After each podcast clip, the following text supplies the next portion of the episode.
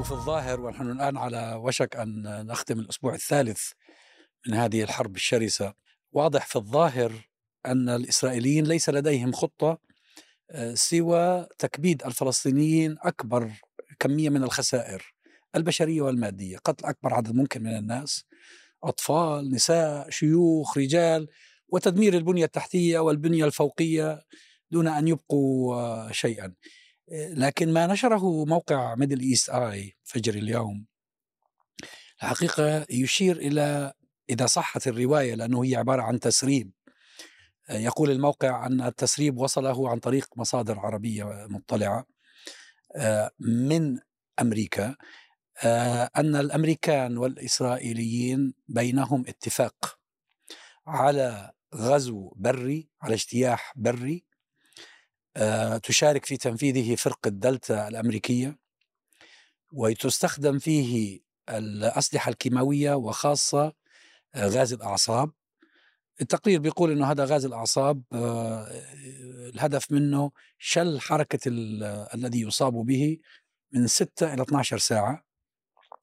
والخطة هي أن يدخلوا ويضخوا غاز الأعصاب في الأنفاق فيشلوا حركة من في الأنفاق آه، يستنقذوا الرهائن يأخذوهم إلى الخارج ويقتلوا آه، أفراد آه، عز الدين القسام المقاتلين الذين في في الأنفاق.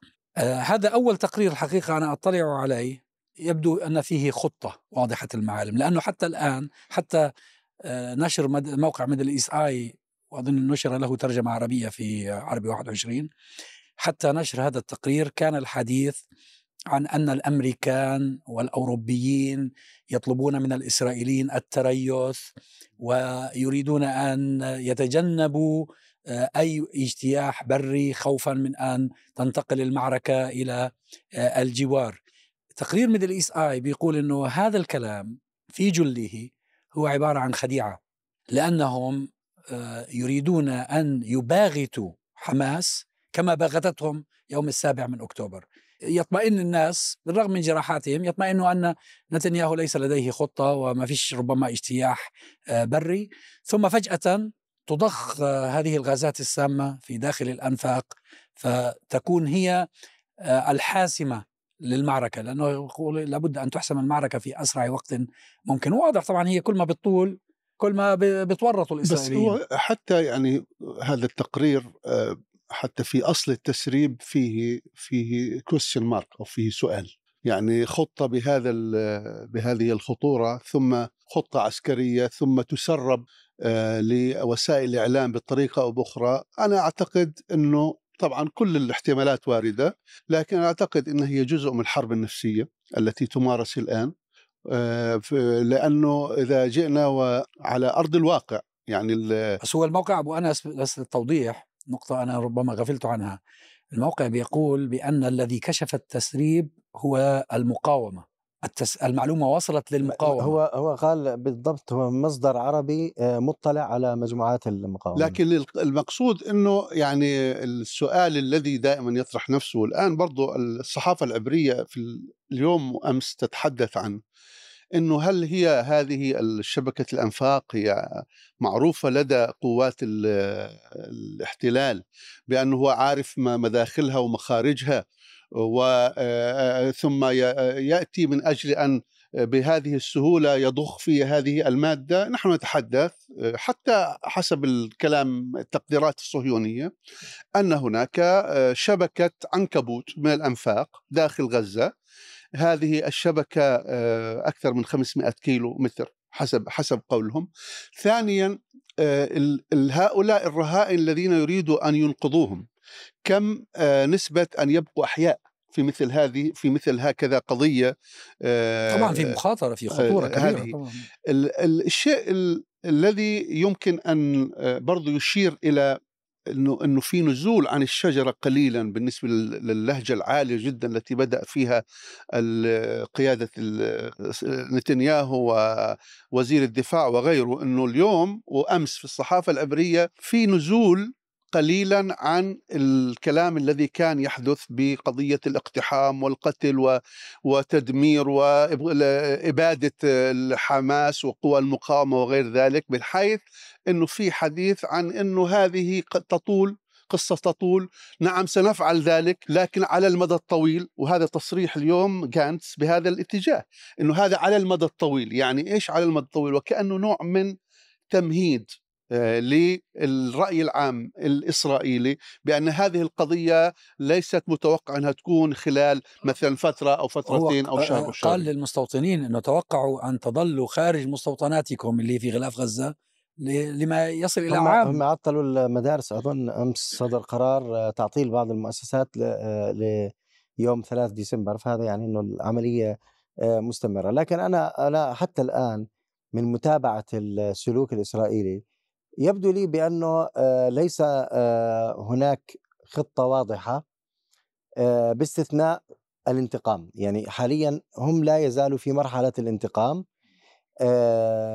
وبزيادة الألم الفلسطيني والجرائم وإلى آخره حتى يعني يقول للناس بأن ما أولا حتى ينشروا يعني في الفلسطينيين القتل والدمار والخوف وكل هذا الألم من جهة ومن جهة أخرى آه، حتى آه، يعني يشفو غليل الإسرائيليين لأن الإسرائيليين هناك آه، يعني حالة من الاحتقان الكبير بعد ما حدث في يوم 7 آه، أكتوبر. وأنا أعتقد بأن هذا المحرك الأساسي حتى الآن. ولكن في المجال العملياتي وال- والتخطيط هناك بعض الأحداث التي تحدث يعني كل يومين ثلاث اللي هي تتعلق بضرب أهداف آه، لأعضاء من آه، مجموعات ال- المقاومة الفلسطينية يعلن كل يومين ثلاثة عن اسم شخص أو شخصين. آه، هذا هو الوحيد الذي يمكن أن يأتي في إطار التخطيط. ما عدا ذلك أنا أعتقد بأن الخطة ليست جاهزة. حتى عندما طرحوا الأهداف ال- الأهداف آه، طرحت دون إطار زمني ودون إطار عملياتي. طبعا العمليات واضح أنه لا يوجد جيش يقدم خطته العملياتية أمام ال- ال- الخصم أو العدو وهذا طبيعي. ولكن ليس هناك إطار زمني آه، وليس هناك آه، تحديد لمعنى الهدف. يعني معنى هدف ال- التخلص من حماس آه، عسكريا وسلطويا ما هو اليوم التالي أيضا لم يجب عليه. فأنا أعتقد بأنه حتى الآن هناك حالة من التخبط ما يحركهم هو غريزة الانتقام وغريزه آه، إيقاع ألم أكبر في الفلسطينيين وهذا في النهاية لن يؤدي إلى تحقيق تحقيق لا أهداف سياسية آه، ولا عسكرية على المدى المتوسط والبعيد. بس أنا تقديري متصور عندهم خطة العسكرية. تصور أن يحركوا 320 ألف جندي احتياطي من غير ما يكون عندهم خطة عسكرية. بالتأكيد موجودة وموجودة فيها حتى جانب تفصيلية يعني الجانب التقني والعمليات قائم. ولكن دائما كما يقال هناك مسافة كبيرة بين حسابات الحقل وحسابات البيدر. ما يخطط له العسكري الإسرائيلي أو السياسي أو الاستراتيجي ال- الإسرائيلي غير ما يظهر من معطيات على ال- الميدان. أنا أتصور الصعوبات الأساسية من طبيعة سياسية. ولذلك هم مثل ما ذكر الأستاذ فراس اتجهوا إلى عمليه انتقام تنفيذ على غريزة ال- الحقد. يعني وهذه ما خطة عسكرية في نهاية المطاف. يعني ما تصورش أنا عملية قتل المدنيين بهذه البشاعة وبهذه الوحشية. وعلى مرأى ومسمع من العالم يعني في هذا العصر المعولم الذي ينقل الصورة بشكل مباشر هذا عنصر قوة لإسرائيل هذا بالعكس عنصر ضعف وعنصر إرباك. لكن هما واضح ما فيش رؤية سياسية كيف سيتعاملون مع الأوضاع خلال عملية الغزو وما بعد ال- الغزو. وهناك مخاوف كثيرة مخاوف كثيرة واضح لما ينزلوا على الميدان لتطبيق هذه الخطة العسكرية ستواجه بمقاومة شرسة ومقاومة كبيرة. وبعدين ال- الثغرة ال- ال- المعلوماتية أو الاستخباراتية واضح لي كبيرة وكبيرة جدا. لهذا ظهر في يوم سبعة يعني في نهاية المطاف واضح لي فما عماء استخباراتي. يعني وهذا اللي أربكهم إلى حد كبير وإلى حد الآن ما عندهمش صورة دقيقة على قدرات المقاومة. في جانب الأنفاق وقدرات العسكرية والميدانية واللوجستية. بالتأكيد كان في حديث يدور في البداية أن تأخير العملية العسكرية لرصد ولالتقاط مزيد من المعلومات. لكن في المعطى الجديد اللي دخل على الخط الآن ما عادش الأمريكان يعملوا في حرب الوكالة عن طريق الذراع الإسرائيلي. صار الأمريكي الآن يقاتل بصورة مباشرة. في حديث على وجود قوات معناها 2000 عسكري مدربين من القوات الخاصة ستشارك مباشرة في المعركة متاع غزة. وفي حديث أن ربما يزيدوا ألفين جندي آخر فضلا على عملية يعني التحشيد العسكري من أساطيل وبوارج حربية تحركت في مياه المتوسط. فهذا كله دليل على تعقيدات الوضع. أول شيء التعقيدات الميدانية. أن هذه المعركة لن تكون سهلة عليهم. ثم فيما يتعلق بالمعطيات الإقليمية وربما بعد نتحدث عليه بأكثر تفصيل احتمال معنا توسع نطاق الحرب بما يخرج على المخطط الأمريكي والرؤية الأمريكية لأوضاع الشرق الأوسط. طبعا هو دليل على أن الأمريكان ليسوا مجرد داعمين في هذه الحرب.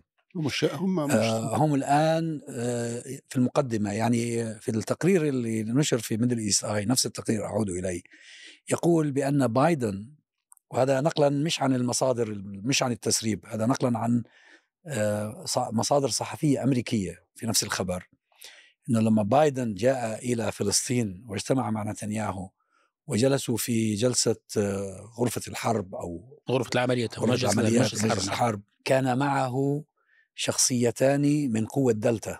وبالغلط بايدن نشر الصورة وتعرف الناس عليهما. ثم لما نبه حذف الصورة. يبدو نشرها عن طريق تويتر أو عن طريق فيسبوك مش عارف. هذا دليل على أن الأمريكان الآن جزء أساسي من هذه المعركة. لا شوف هو صراحة هذه بايدن أو أي رئيس أمريكي هذه أول مرة كما قال نتنياهو يزورنا رئيس أمريكي ونحن في حالة حرب. هذه الحرب ليست حرب إسرائيل. هذه الحرب هي حرب الغرب اجمالا والولايات المتحدة خصوصا. يوم 7 أكتوبر لا يقل خطورة عن 11 آه، سبتمبر ولا يقل خطورة عن الغزو الروسي لأوكرانيا. أنا أعتبر أن 7 أكتوبر هي ثالث أخطر حدث في آه، هذا الربع الأول من القرن ال 21 وقد تكون تداعياتها ربما أخطر حتى مما حدث من قبلها. آه، الولايات المتحدة شعرت أن هناك إخفاق أمني وعسكري واستراتيجي. طبعا الصحافة الإسرائيلية تقول هذا علنا الآن وقدماء الشين بيت والموساد ووزارة الدفاع وحتى أولمرت استمعت مباشرة يقول هذا صراحة. ففي الغرب إجمالا وفي الولايات المتحدة خصوصا شعروا أن القاعدة المتقدمة اللي هي إسرائيل هذه القاعدة التي أهلكت المنطقة أضعفت المنطقة كسرت المنطقة بل وجعلت حكامها يكونون تابعين وأحيانا موقف الإمارات على سبيل المثال. موقف السيسي حتى وإن كان يبدو أحيانا أنه ليس كما أسوأ مما كنا نتوقع لكن في الحقيقة هو سيء وسيء جدا. موقف بن سلمان وغيره من المواقف. فالولايات المتحدة هي التي تأخذ هذه الحرب وهي تشعر أن إسرائيل في خطر حقيقي. هذا الموقف الغربي الذي داس على القانون الدولي على كل قوانين الحرب خاصة في العشرة أيام الأولى. الآن بدأ الخطاب يتغير قليلا لكن العشرية أيام الأولى يقول حق إسرائيل في الدفاع عن نفسها. نقطة إلى السطر. ما في لا قانون دولي ولا هم يحزنون. والناس كانوا يذكرونهم بعض الغربيين أو بعض حتى بعض مثلا النظام الأردني بما فيه الملك وزير الخارجية كثيرين منهم ذكروهم بقضية حقوق الإنسان إلى آخره لكنهم لم يكونوا يسمعوا. لأنهم شعروا أن هذا خطر وجودي. الصحافة الإسرائيلية كتبت على الخطر الوجودي. في البداية شبهوا ما حدث ب 7 أكتوبر أنه يشبه 73 ثم قالوا لا لا هذا أخطر من 73 73 كانت دولتين 73 كانت الحرب عند الآخرين. 73 كانت المس... لمس تمس العسكريين أساسا. كنا بشكل أو بآخر نعرف انتقمنا إلى حد ما. هذا انهيار غير مسبوق. وهذا يعود لمجموعة من الأسباب لعل الخلافات داخل الكيان الإسرائيلي خلافات الصهيونية الدينية والصهيونية العلمانية تحدثنا عليها هنا كثيرا أضعفت موقفهم بشكل كبير. اليوم في خصومات في خلافات. عندما تنظر إذا انتبهتم للقاء أمس نتنياهو وعلى يساره قائد الأركان وعلى يمينه وزير الدفاع كانت وجوههم كاح يعني مكفهرة. مكفهرة فيها القلق فيها الانزعاج فيها الحزن فيها الغضب. لم يكونوا هكذا. كانوا حتى في أحلك أيامهم يظهرون كثير من رباطة الجائش كثير من القوة النفسية كثير يعطون صورة. لأن هذا أستاذ هو يعني هو ابتداء آه، أول من سيطاح برأسه في هذه المعركة هو نتنياهو وهذه القوات. لأن الذي حصل يوم 7 أكتوبر هو لم يكن فقط عبارة عن عملية هو ضربة استراتيجية لهذا الكيان. وأنا أعتقد أن هذه الضربة كسرت العمود الفقري له. العمود الفقري لهذا الكيان هو أنه قلعة أمنية لا تخترق أنه جهة كان آه، يعني كما يقال يعني يتيه على العالم بأنه خامس جيش في العالم. أن قوة قوته الأمنية والاستخباراتية والأجهزة التي يحيط نفسه بها وعنده قوات خاصة وما إلى ذلك. هذا الذي ضرب يوم سبعة وبالتالي ليس من السهل على كيان. كان منذ 75 سنة وهو يبيع مثل هذه الأوهام بالذات للعالم العربي الذي كان يظن أنه جيش لا يقهر وأنه لا يستطيع ان ان أن يحثي أن يأتي أحد إلى كما يقال يدوس له على طرف. فتأتي هذه المجموعة من المقاومين الفلسطينيين وتخترق هذه القلعة. وتكسر العمود الفقري لهذا الكيان وتفعل ما فعلت. لذلك آه، سيكون حساب مثل هؤلاء الذي ذكرت اللي هو وزير الدفاع وورد الأركان سيكون حسابهم عسيرا. هذه واحدة. وثانيا الآن اليوم نحن في اليوم العشرين وبالفعل كما تفضل الزملاء أن الذي يحصل الآن هو عبارة عن آه، كيان آه، فقد عقله السياسي فقد عقله الاستراتيجي فقد حتى اتزانه وبالتالي هو يخطئ الخطأ بعد الخطأ الخطأ بعد الخطأ. يعني كان على الأقل الناس في الغرب في نوع من التعاطف مع هذا الكيان في بداية الأحداث. الآن هو بدأ عند الخاصة ليس عند السياسيين لأن السياسيين هم مرتبطين بأجندات حتى خاصة. السياسيين بدأوا يعدلوا قليلا. عند الشعوب عند الشعوب اللي اللي بيشوف مثلا شوارع لندن يوم السبت الماضي شوارع فيضان من الناس.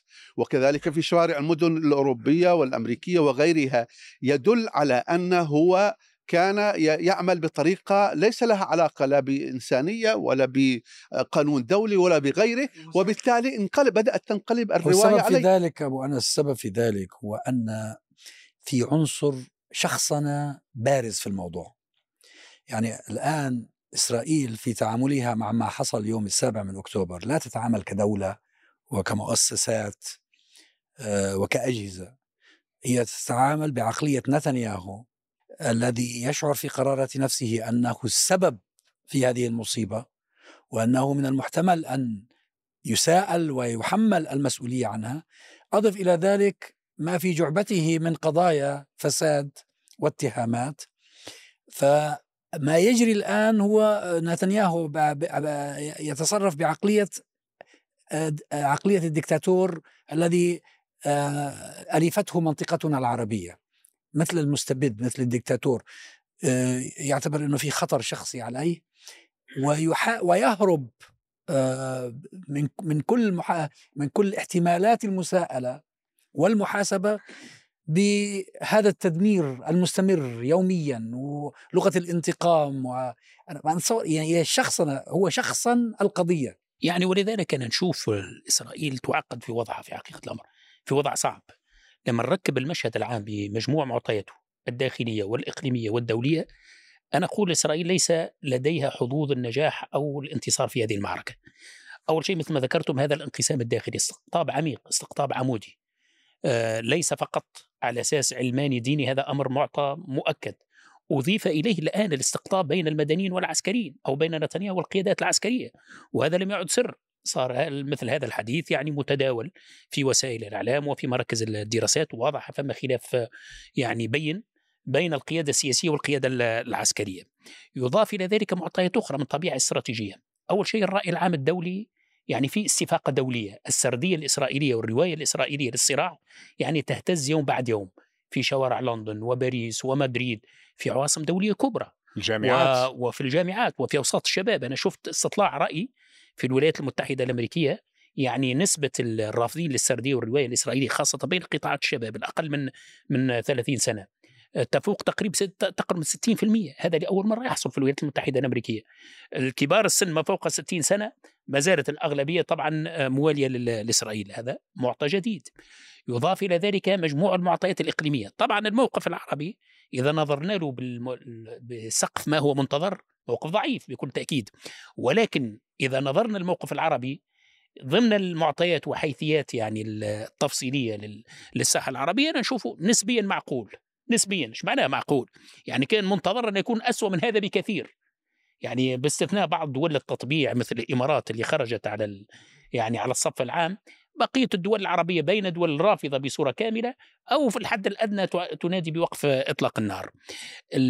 الموقف الدولي بس هو أنت لو تقارنه بما يمكن أن يفعلوه هذه مواقف قطعا قطعا في غاية الهشاشة. يعني لا الأردن ولا مصر هددوا بقطع العلاقات مع الكيان الصهيوني. طبعا بس هو اللي كان منتظر اسرائيليا. لم يتم. بس اللي كان منتظر اسرائيليين وامريكيين أن يصيروا جزء من المعركة أن يصيروا يتبنوا نفس المقولات ونفس السردية الإسرائيلية. ما هو اللي هو لكن ما قدروش بحكم ضغط الرأي العام العربي هذا معطى آخر أيضا.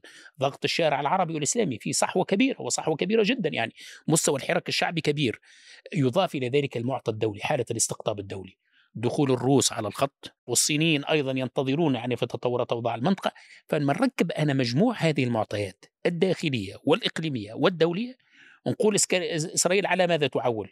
تعول على غريزه الانتقام أن الآن يعني تشفي غليلها في المدنيين قتل عشوائي جرائم منهجية يعني ما, ما يصل إلى مستوى الإبادة الكاملة استهداف نساء أطفال يعني في واضحة النهار وسائل الإعلام الدولية تنقل هذا والجانب الآخر يعني هو فما عبثية في حقيقه الأمر ماذا بعد؟ طيب أنت الآن يعني أوغلت في قتل المدنيين إلى أين ستصل؟ هذا بالمقاييس العسكرية لن يوصل إلى أي نتيجة لأن المقاتل الموجود في خندقه وموجود في موقعه لم تصبه الآلة العسكرية الإسرائيلية وبالتالي أنا نشوفهم يواجهوا في مأزق كبير وكبير جدا. وكلما تمادوا في عنصر الزمن إلا وحظوظ الهزيمة تتقدم أكثر فأكثر. نرجع للموضوع الدوري الأمريكي آه، وعلى ذكر الدوري العربي أو الموقف العربي آه، أنا أعتقد بأن الولايات المتحدة لماذا آه، بشكل أساسي تشارك في هذه الحرب وكما ذكرتم قبل قليل أنه هي تشارك مشاركة مباشرة وليس فقط بالدعم. على فكرة اليوم كمان كان في تحريك في قرار بتحريك بطاريات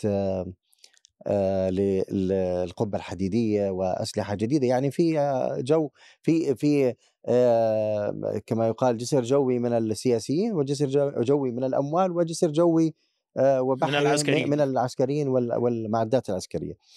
أنا باعتقادي بأن الولايات المتحدة وفي البدايات دول أوروبا شعرت بأن هذا بأن ما حدث هو فرصة لإنهاء حماس مرة واحدة وللأبد. ولذلك الطرح اللي بيطرحه ماكرون أمس وقبل أمس يعني يوضح تحالف دولي. نعم تحالف دولي. في محاولة لتكرار يعني تجربة الحرب على تنظيم الدولة في في سوريا والعراق اللي صار إنه صار في تحالف دولي آه، وخلص مرة واحدة وللأبد واحتملوا آه، بسبب وجود تحالف كبير دولي بسبب الفظائع اللي كانت. يعني ترتكب ترتكب من قبل التنظيم وبسبب آه، الحالة العربية ككل عمليا حرقت 80% من الموصل. يعني الناس اليوم بيحكوا عن غزة 80% من الموصل تقريبا والرقة. والرقة بس الأكثر الموصل لأنها كانت يعني نسفوها. مدينة كبيرة يعني نعم نعم. يعني مدينة من أقدم مدينة في التاريخ من أهم وأكبر مدن العراق كثافة سكانية. فحرقوا المدينة وأنهوا التنظيم تقريبا على الأقل كوجود فيزيكالي يعني حقيقي واقعي على الأرض انتهى. فهم هذا ما يريدون التفكير فيه. ولذلك أنا أعتقد أنه مع الوقت سيحصل حتى خلاف بين الإسرائيليين وبين الولايات المتحدة. إذا الولايات المتحدة بقيت تفكر بهذا الخيار. لأنه في النهاية إسرائيل هي التي تحارب على الأرض قواتها التي تحارب. اقتصادها صحيح أنها تدعم اقتصاديا من قبل الولايات المتحدة ولكن اقتصادها الشكل في أدنى مستوياته. في امبارح طلعوا تصريف أظن أظن كل يوم بتكلف 100 مليون شيكل العملية. يعني حوالي 30 هذا العسكر بس الاقتصاد آه شيء آه يعني تقريبا 30 مليون دولار. فبالتالي ربما هذا يؤدي إلى مشاكل. ولكن تعريجة أخيرة فقط على قصة الموقف العربي بينما الولايات المتحدة والغرب باعتقادي تريد أن تستغل هذه الفرصة لتحارب بشكل مباشر أي أي قوة فلسطينية بغض النظر عن اسم هذه القوة وطبيعتها. ال- الموقف العربي اليوم عاجز عن إرسال مساعدات يعني كل العالم كل آه، آه، الموقف المصري كويس من التهجير حتى الآن المعلن بدون شك. لكن كل العالم العربي بس خلينا خذوهم عنا لا يعني. يجرؤ قال لهم أعطاهم ما شاء الله مقترحات آه، الرئيس المصري. كلهم عجزوا حتى الآن على أن يرسلوا مساعدات ويدخلوا المساعدات وخلي إسرائيل تقصفها أسوأ من ذلك. شوف أسوأ من ذلك. أسوأ من ذلك آه نحن نعرف أن يوجد مقاومين من الحركات المقاومة في فلسطين مسجونين في مصر في السعودية وفي الإمارات. سجنوا من قبل وما زالوا يسجنون. طبعا عند عباس وميليشياته أيضا كثيرين مسجونين هناك. هذه القوى الأربعة خاصة أو هذه الجهات الأربعة خاصة كلها ليس من مصلحتها انتصار المقاومة طبعاً، تحت قطعاً. أي مسمى كان. هذه الجهات الأربعة كلها تتواطأ وأحيانا علنا مثل الإمارات لكن أنا عندي يقين أن حتى السيسي هو قال أنا قلت قلت للألماني لما كان يتكلم معاه وما وصرح أنه يا هجروهم ما عندناش مشكل مع التهجير. ودوهم على النقب بدل آه،. ودوهم على النقب بعد بس تخلصوا هو يخشى السيسي وعسكر وجنرالاته الذين يرتعدون من الجيش الإسرائيلي مرعوبين يعني كلهم شافوا أن هذا المق... مجموعة المقاومين أذلت هذا الجيش. أذلته بلسان الساسة والقادة الإسرائيليين والإعلام الإسرائيلي. فبالنسبة إليهم هم جيشهم كيف يكون جيش ال- اللي هو تحول إلى جيش كفتة وجيش خضر وجنرال جمبري وجنرال الفواكه وجنرال هذا من جهة. جهة أخرى أن الشعب المصري في العمق غاضب وغاضب بشدة. شفنا حتى في الملاعب شفنا أخيرا الأزهر سمح له بقليل فتحرك مدن كثيرة تحركت خرجوا الناس. من بين الشعارات التي رفعت الجيش المصري وين؟ السيسي كان يرد عليهم ويقول لهم ما تخاطروش الآن بهذا الكلام.